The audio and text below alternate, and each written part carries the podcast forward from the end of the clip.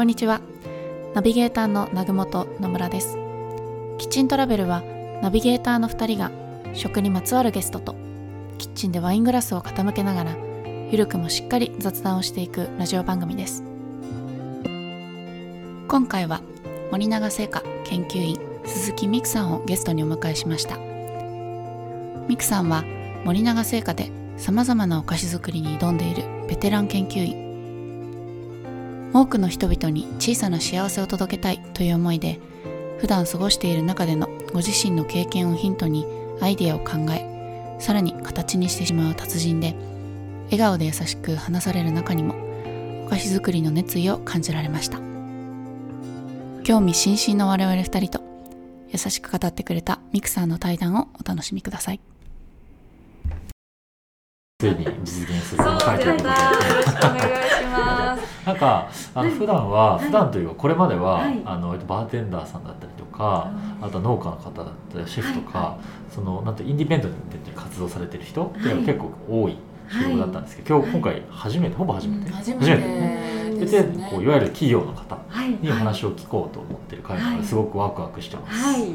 ちょっとね楽しみですよね、はい。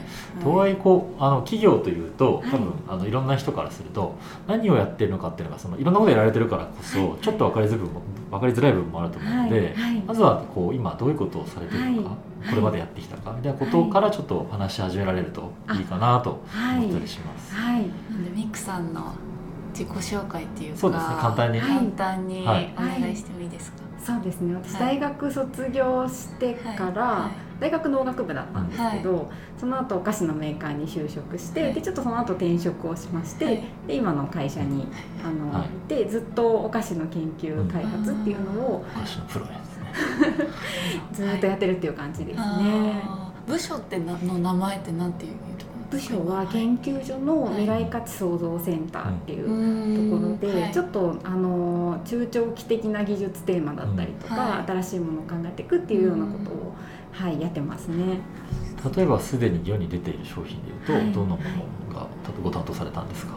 例えばえっと、新もともとあのその会社の中ではキャラメルの担当だったりとか、はい。既存ブランドの担当っていうのもと経験はさせていただいてるんですけど、その後、えっとそのキャンディーグループの在籍中に、えっと、森永新研究所っていうあのプロジェクトがスタートして、はい。でその中でちょっと研究員が、えっと、自分のやりたいと思って心から思っているものをこう販売まで責任を持ってやりましょうっていうプロジェクトがあったので、うんはい。そこであの手を挙げて参加させていただいたものがあって、はい。はい。でそれこれなんですけおどそれをー。あのそれが今でもまだ、あの東京駅で販売されてたりとか、はい。ちょっと東京のお土産物としてやってるものがあって、はい。東京ピーナッツマニアっていう商品がありますね。これはもうじゃあ企画から販売のところまで全部やられたんですか、そうですね。あのいろんな方に協力していただいてはい。っていう感じにはなるんですけど、はい。あの一番最初にきっかけやりたいなって思ってたきっかけが、なんか高校生の時に、あのジョー・ブラックをよろしくっていう、はいブラッド・ピットが出てる映画があって、その中でブラッド・ピットが死神の役だったんですけど、はい。死神なのでこう世間のこともあんまり知らないちょっと可愛いキャラクターで、ですごい静かな映画だったんですけどね。その静かな映画の中でピーナッツバターをあのこう瓶からはい。すくって舐めるシーンがあったんですよ、でそれがすっごい美味しそう。おでその高校生の時から、はい。まあ、理系に進んでたので、はい。あの美味しそうだないいな食品メーカー行きたいなって思ってて。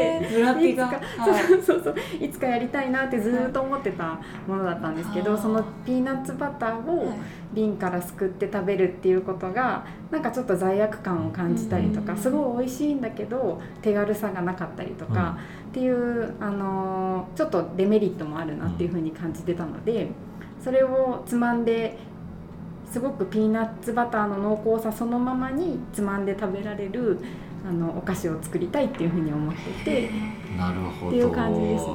高校生の時から高校の時に欲望がお菓子になったってことですね。そうですすね。ごいそうなんです。ピーナッツバター好きだったのえで、食べたいです。食べたいです聞いてからだと余計。ね囲ってる大丈夫そもそも開発からはい。販売までっていうのを一貫してやらないものなんですか、あそうですね。そもそもちょっとその開発企画とか開発とかそれぞれの部署に分かれていたりしてあのマーケティングと研究所でこう中身を作ったりあの営業の方がもう全国に売ってくれたりっていうようなものが、はい、会社のススタンダードな流れにはなります。いただきます。うんうーん。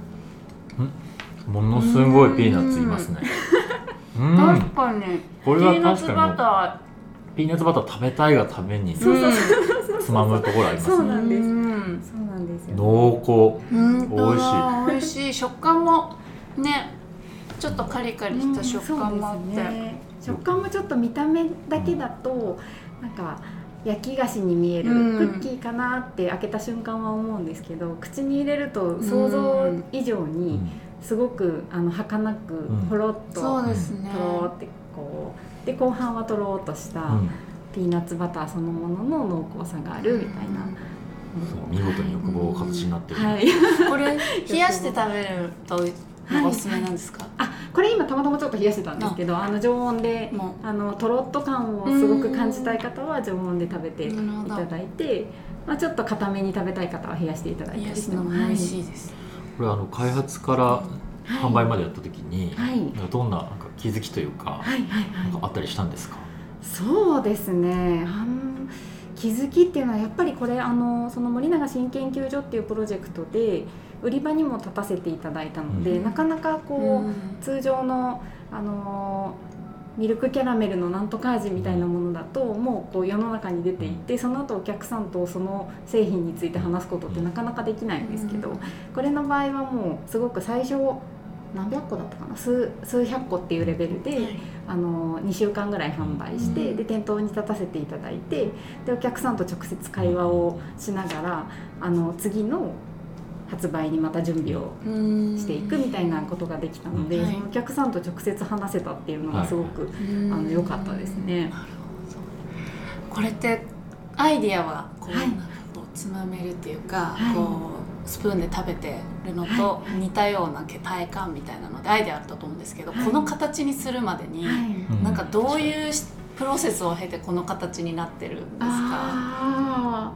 この形にするまで最初やっぱりその瓶からすくって食べるっていうのをつまめる形にしたいって思ってたので、はいあのじゃあつまめるにはどうしたらいいかなっていうのをいろいろこう配合を考えていったりこれ焼いてるんですけど、うんはい。焼き方を考えていったりとかしてで最初あのもう研究所の中でちょっとこう製造できるようなスペースがあるので、うんその中でこう生地を自分で伸ばして、うんで研究所の中のメンバーに協力してもらって、うん。一つ一つこう紙で包んで。えー。あのはいこういう今とはちょっと違う形態なんですけど、こういう瓶みたいなものに詰めてでそれをそのままこう販売するっていうようなやり方をしていてっていうのが一番最初の最初にテストセールをそうですね。プロトタイプですね。それってはい。もう何か特殊な機械とかを使うっていうよりは、もう本当にお菓子作りに近いものですか？そうですね。一番最初の販売の時は本当にお菓子作りに近い感じで、うん。もう手で混ぜてはい。手で伸ばして、うんでカッターはちょっとだけあの包丁ではないですけど、はい。もうちょっとあの量を作れるようなはい。カッターを使って、でもう包装も手でやってっていうところからスタートしていてその後何回かのテストセールを経て、はい。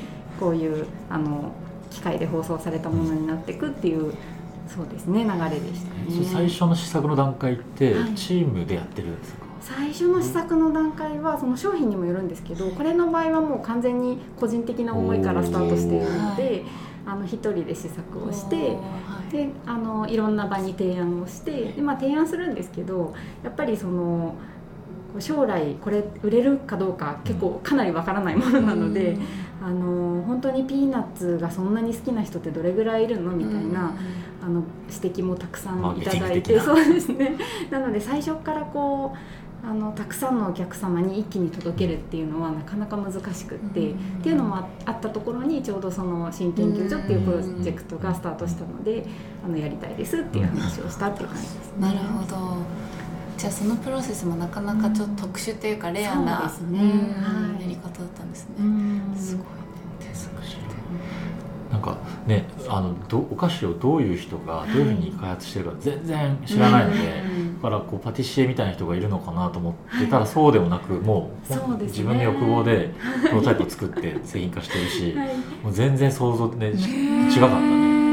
え家でもなんかそういういろんな実験されてるんですか？家でもそうですね。普段。もともとそういう料理が好きだったりとかお菓子作るの好きだったりはしたので、はいはい。そういう人は結構研究所の中にもたくさんいて、あーそうなんですね。はい、どんなものでもこう、はい一人の研究員が手で作るところからスタートしているっていう感じですね。なんですね。うん面白い。なんか結構ね機械的なもっと感じもあるのかなと思いつつ、いっぱい作られてバーッと出てきて、はい、きっとどのおか他のお菓子はちょっと詳しくは知らないんですが、はい。どのお菓子も最初の出来上がる瞬間でそういう人っぽいところから始まっていく、そうですねね。きっと。はいそう思うとなんか愛着湧きますね。ね今やこうねはい。あのこう、ね機械化されてるところあると思うけど、機械化されてるものでも最初は誰かのすごいパッションで始まってるとですね。はい、なのでみんなでこういろんなものを評価する時もはい会社の中でこうお菓子を一つずつ食べながらみんなもぐもぐしながらはいこの味はどうだっていう話を一生懸命してたりします。ある程度はこれがなんか世の中に必要されてるかとかマーケティングがあるかもしれないですけど、はい。最初の出来上がる瞬間ってもう,、はい。もう個人でしかないですよね。そうですね。だからすごいですね。これは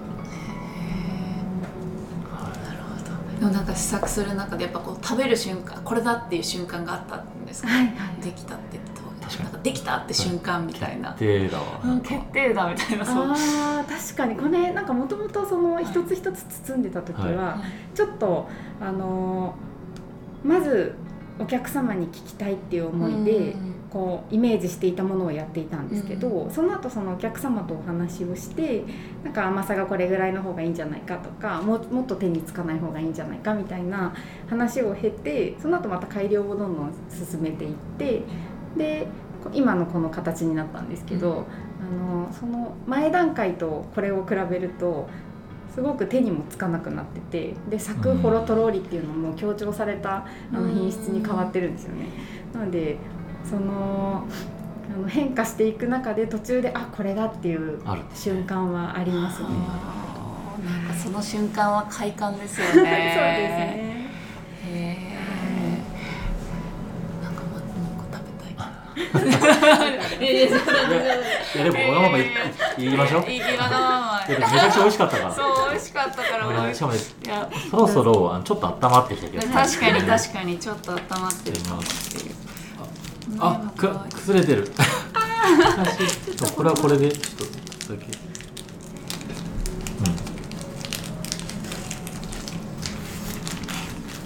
うんほんとちょっとより儚い感じ。うんっていうことを経てはい今新しい商品をはい。作られているというそうですね。話をしまして、はい。垂れ込みがありました。そうですね ちょっとどなたかってあれですけど垂れ込みがあってはい、ちょっとはいこの後はその話を聞きたいなと思います。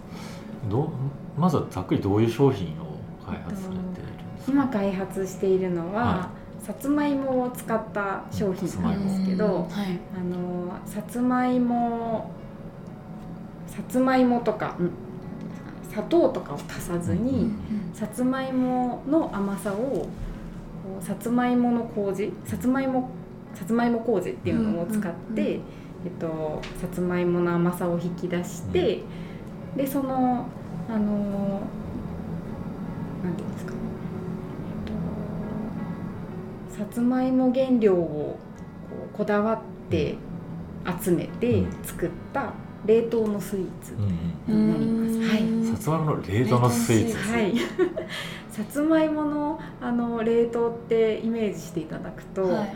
なんかもうガチガチに凍ってかなり硬そうですよね。かなり硬そうなイメージだと思うんですけど、はい。はい。あのこれは冷凍庫から出したてで食べられて、はい。はいでかつすごくあのさつまいもの一番美味しい部分を感じていただけるようなあ蜜っぽさとちょっとホクホク感と、さつまいも大好きなんですよ。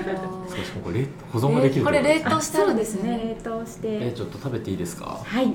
あお花の形ってことですか？何のあ形？そうですね。これまだあのプロトタイプになるので今後形が変わっていく可能性はあるんですでも可愛い一口サイズでそうですね。いただきます。いただきます。ん？本当だ。柔らかい。うん。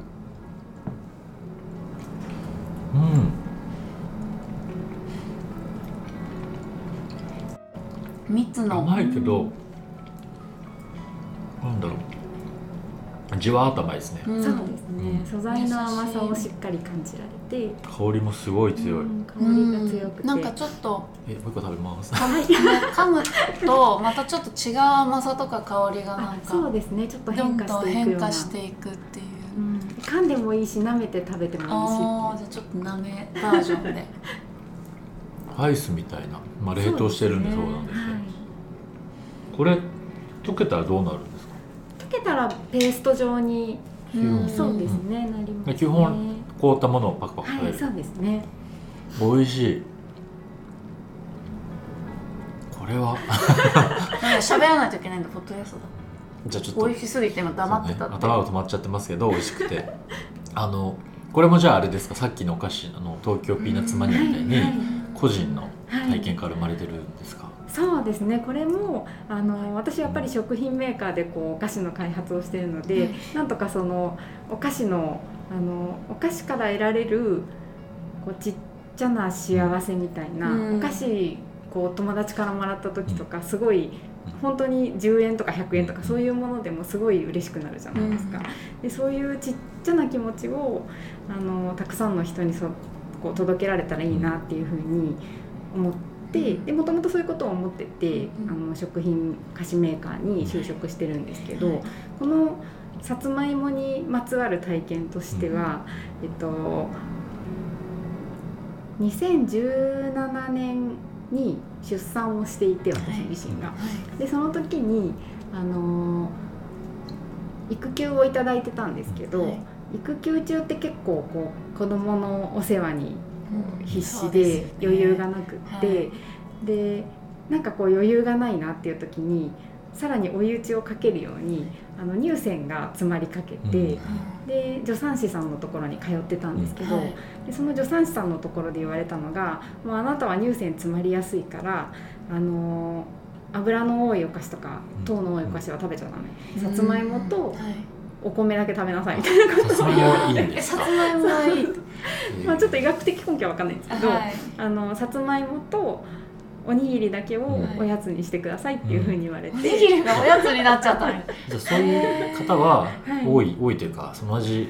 うん結構その乳腺炎に怯えながらこうんう過ごしているお母さんたちは多いんじゃないかなっていうふうに思ってて。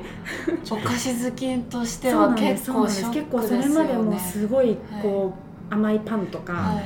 チョコとかも大好きでずっと食べてたのでそれを食べられなくなったっていうこのもうさらに余裕のないところに追い打ちをかけられる感じで、あのしんどいなって思ってた時がもともと育休中の最初の頃、子供が本当に1ヶ月とかうん。2ヶ月ぐらいの時にあって、ででもまあ逆にそのさつまいもしか食べちゃいけないんだったらもともとさつまいもは好きだったので、うんじゃあいかに美味しく作るかみたいなすごい。ことを。その体感がすごいですそうですね、それをもう実験しようと思ってで時間もあるので、はい。家のオーブンとか、は蒸し器とか、、はいろんなものを使っていろんな条件で、うん。こう美味しく焼ける方法をはい。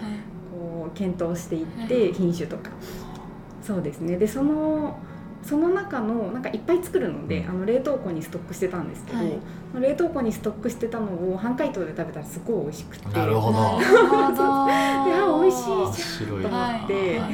そうなんです。でこのさつまいもってもう素材100%だし、そのさつまいもからなんか得られる幸せな感じみたいなはい。ものをなんかこう復帰した時にお客さんに提供していけたらいいなとか、うん。あとまあそういう同じように苦しん苦しんでるっていうか大変な思いをされてるお母さんたちだったりとか、まあ、お母さんに限らずなんかこう仕事で頑張ってちょっと余裕がなくなった時に、うん。そういうものをパクッと一口食べたら元気を取り戻せるとか、ちょっと人のこう生活に寄り添うような食べ物を作れたらいいなと思いながら育休中過ごしていてで復帰してあのやりたいですみたいな話になったなるほど。じゃあうもうピーナッツマニアの第2弾じゃないですけど、はい。でまた企画されてっていう。そうですね。実際じゃあその今またアイディアを形にするまでになんかどういうことをいろいろ実験されたんですか、アイデアを形にするまでに、あのー絶対に守ろうって思っていたのが、はい。そのさつまいもの原料にこだわることとか、うん。まああのー安心感を持って食べられるお菓子にしたいと思ったので、はいはい。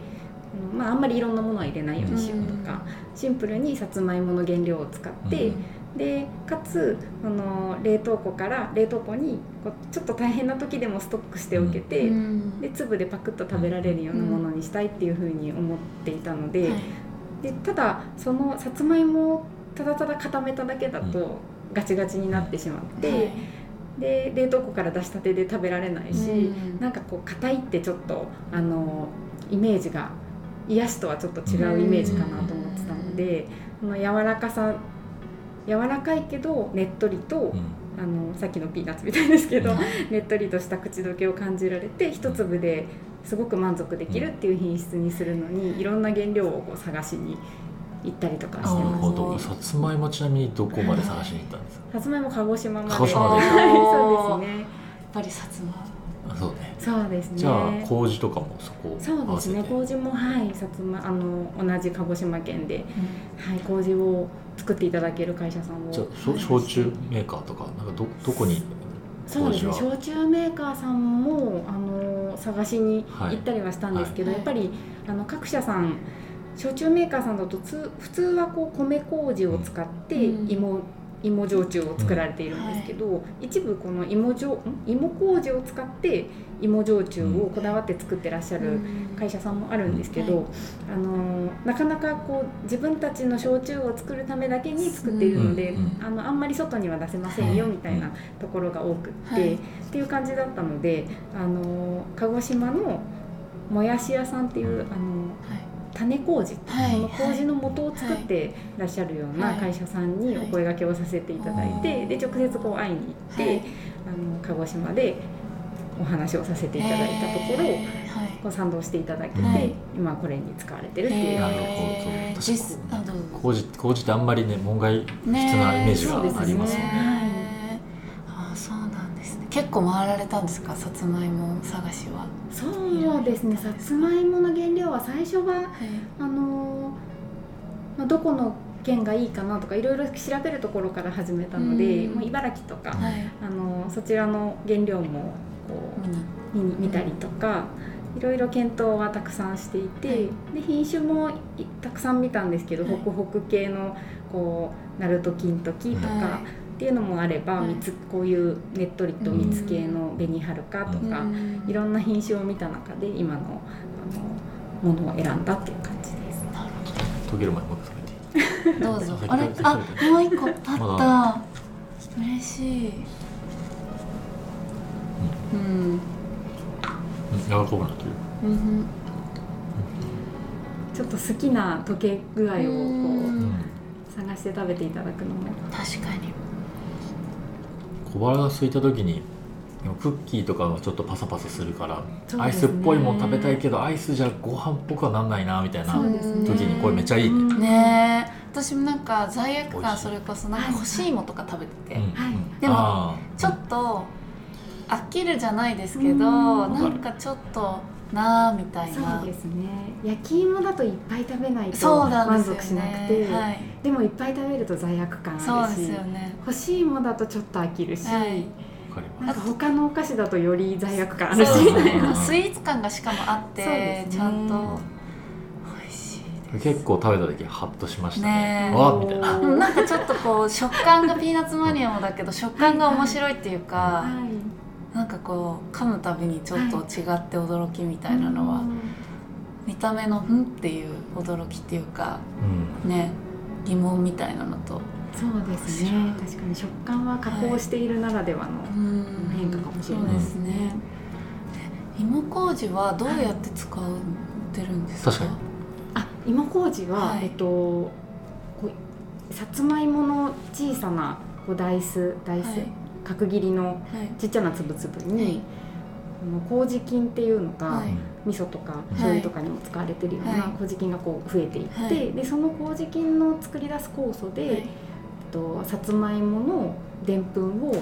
あの分解していって、うん。糖に変えていくので、うん。あのさつまいも自身のでんぷんから糖を作り出して、と、その麹の作り出した酵素の力で甘さが引き立っているっていう感じ。です。あかなり甘さがパワーアップしてる。そうですね。パワーアップしたりあと香りも出てきたりするので、はい。はい。ーじゃあ発酵食品でもそうですね。はい。麹の、うんはい、講義の発酵食品です。いいとこ作りですね。これはあのなんかこう甘さをはい。ナチュラルに引き出すっていうので、お思いつかれたっていうことなんですか？そうですね。なんか安心して食べられる、うん。でもしっかり甘いものって何かなって考えると、うち甘酒もやってるので、そこからヒントはい、なるほど。はい。面白いですね。面白い。ねこれを早く世に出してねこれ今どういうフェーズなんですか？これ。今まだ、はい。あの研究所の中でやっと作れるっていうこのピーナッツマニアで言ったら一番最初の段階で。す。はい。何みんなで作業でちょっと作ってるっていうそうですね、これれも一つずつこうはい手で絞って。あ作ってきたので、ででこれを世の中に出すのは、はなんかまた少人数に小ロットでやられるんですか、そうですね。だんだんこう広げていく感じにはなると思うんですけど、ちょっとずつこうお客様の声をまた聞きながら、あの商品に反映させてさせていただいてでだんだんだんだんこう必要としてくれる方のところに届けられるといいなと思ってこれからはい頑張りますっていう感じです。なるほど。は こういう開発の話を聞いて、い。あのいわゆるそのお菓子メーカーじゃない我々としては、はい。こういう動きがあるってこと本当に知らなくて、はい。なのでこうでもこういうのは増えてきてるんですか？その大企業の中でこういうスタートアップ的なはい。製品開発みたいな、こういう最近の動きっていうのはうん。中から見てどうどう感じているというか、そうですね。そのあのピーナッツの時の新研究所の取り組みだったりとか、今回のあの思いをつなげていくような取り組みだったりとかは、あの入社した当時に比べると随分こうやりやすくなってきていて、うんそうですね。っていうのを感じてまなるほど。今まさにチャレンジ中だと思うんですけど、はい。さらにその先？す。はい。なんかやってみたいこととか、はい。野望とかあったりしますか、野望はやっぱりこういうあの生み出した商品をときちんとあの求めてくださるお客様のところにちゃんと届けられるようなものにこう量産化の検討っていうんですけど、うん。たくさん作れるような体制にしていくところまでをしっかりこう全うしていくこととか、それがこう、うん、ずっと求められ続けるように商品を大事にしていくこととか、まあ、それそのお菓子によってちょっとした毎日の幸せな瞬間うんみたいなところに貢献してでこうでしょうね。人生の中でちっちゃな幸せの瞬間がいっぱいあるなっていう思いをたくさんの人に感じていただけたらいいなと思ってるのでそういう瞬間にこう寄り添えるようなお菓子をこれからも生み出していきたいなと思ってます。いやなるほど優しいなんかきっと生きづらく世の中になればなるほどそのストレスに対してのこうなんだろうそういう助けてくれるお菓子が必要になると思うし多様性も合わせてね必要になると思うし、お菓子の役割ってもっと増えそうですよね。ねそうですねかストレスってこう自分で自分にプレッシャーをかけたりとか、うん。私もその育休中そうだったんですけど、はい。子供の命を守らなきゃいけないとか、うん。なんかこうしなきゃいけないっていうところにがんじがらめになってたりとかして、でその瞬間にこう余裕がなくなってるところにちょっとお菓子があるとうん。ほっとして、うん。ああ幸せだな生きててよかったなそうですね。それってなんかそうですね食べ物とかお菓子とかはいからすごく手軽に得られる価値だと思うので、うんうん。いやありがたい存在ですよね。なんかこうねねなんか小さい時は、はい。甘いもの好きっていうの食べてたんですけど、はい。大人になっていくと明確に疲れた時にそれでやってくるの は結構お菓子の転換点が最近あります、ね、確かにあ役割がだいぶ変わったかも。確かに。うん夜食で食べるとかじゃなくてもうああ染みてみたいな。る染みるみたいな、はいはい。なんか今の話はものすごいですしみる瞬間にがお菓子と共にあるみたいな。そうですね。ありますね。すごい私も今感謝の気分で、そうで最近飲みにもあんまり出かけなくなってそうでするしねとするとやっぱ甘いものに行きますね。行くんですよね。行く行きますね。行きますね。でもなんかこうやってちょっとこうとは言っても罪悪感が少ないようにみたいな気遣いを研究こうなんか中に入れていただけてるとすごい嬉しいよね、うなんんか食べててもはい。あと好きなお店をねそうですね。そう聞きたいですね最後にがすごく大好きなさん、はなのでまあお菓子のお店でもいいですし、いはい。普通にご飯のお店でもいいですし、はい。古くから行くお店でもいいし最近見つけたお店でもいいし、なんかなんかパッと思い浮かんだお店をそれが一番我々聞きたいですだったりします。ちょっとお菓子と食事の中間なんですけど、はい。パン屋さんで、はい。あのベッカライ徳太郎さん。古くから徳太郎さはい。んどこにある？はいあのタマプラーザうん。と東急田園都市はい。はい。のタマプラーザに1店舗と、はいもう一つ横浜市営地下鉄のセンター北だったかな。っていう駅に、はい。あのもう1店舗あるはい。パン屋さんなんですけど、はそこのパン屋さんも30年ぐらい続けてらっしゃるもともと最初ご夫婦でやられてたパン屋さんで最初すごいあのセンターああそこタマプラーザのすごくちっちゃいお店から始まっていて。うんでこうお店もこれぐらい本当に数人入ったらいっぱいになってしまうようなところでた対面販売をされてて、はい。でこう取っていく方式じゃなくって、ちゃんと会話をしながらっていうようなお店で、でそのお店に初めて行ったのが多分10年ぐらい前だったと思うんですけど、その後こうお店も大きくなられて。あのカフェも併設されてみたいな大きいところになったんですけど、はい。パンに対するこだわりは全然変わってなくって、うんですっごい美味しいおすすめのが あのミルクミルククリームっていう、はい。あのミルクフランスみたいな。はい。ミルクフランスって言ってなかった気がするんですけど、はい。ちょっとあの柔らかめのそうですそうです。そのあのちょっとバゲットみたいなちっちゃいバゲットみたいなやつ。柔らかいバージョンのバゲットあそうですそうです。ね柔らかいバージョンのバゲットで、はい。で中に練乳のクリームが入っててっていうのがすっごく美味しくて。へー。大きさは？大きさどれぐらい大です？きさこれぐらいで結あ構細めだじゃそうなんですあエクレアじゃないけどあそうですそうです。すって食べれるすっ感じて食べれて。あ美味しそう。そう。でなんかそいいですね。のもうパンとはいクリームのバランスとか、はい。もうめちゃくちゃこだわってるなっていうのが食べたらわかる感じの。へー。食感食食べた瞬間どんな結構クリームがふわって出る感じ？それともこう溶け込む感じですか？なんかクリームがふわっと甘いんですけど甘すぎなくあてなんかこうバターの香りもあって練乳の甘さもあってでまたそのパンがはいなんか硬硬すぎるとちょっと先にクリーム出てきちゃう。あーありますね。柔らかすぎたら甘すぎたりとかすると思うんですけど、はそれがすごいちょうどいい。絶妙な。バランスで絶妙なうなんーか軽いはいパンの生地で、へー。3本ぐらい食べられてうん。そうなんですなんよね。かミルククリームって結構いろんなパン屋さんにあるじゃないですか、だから違いがわかるっていうそうかそのですね。もうなんか食べてみたい、はい。私個人的には日本一のおお菓子を作られてる方が日本人で相当美味しいですよ。タマプラザにあります。タマプラザにあります。気になりすぎる。気になる。行きます。行ってみます。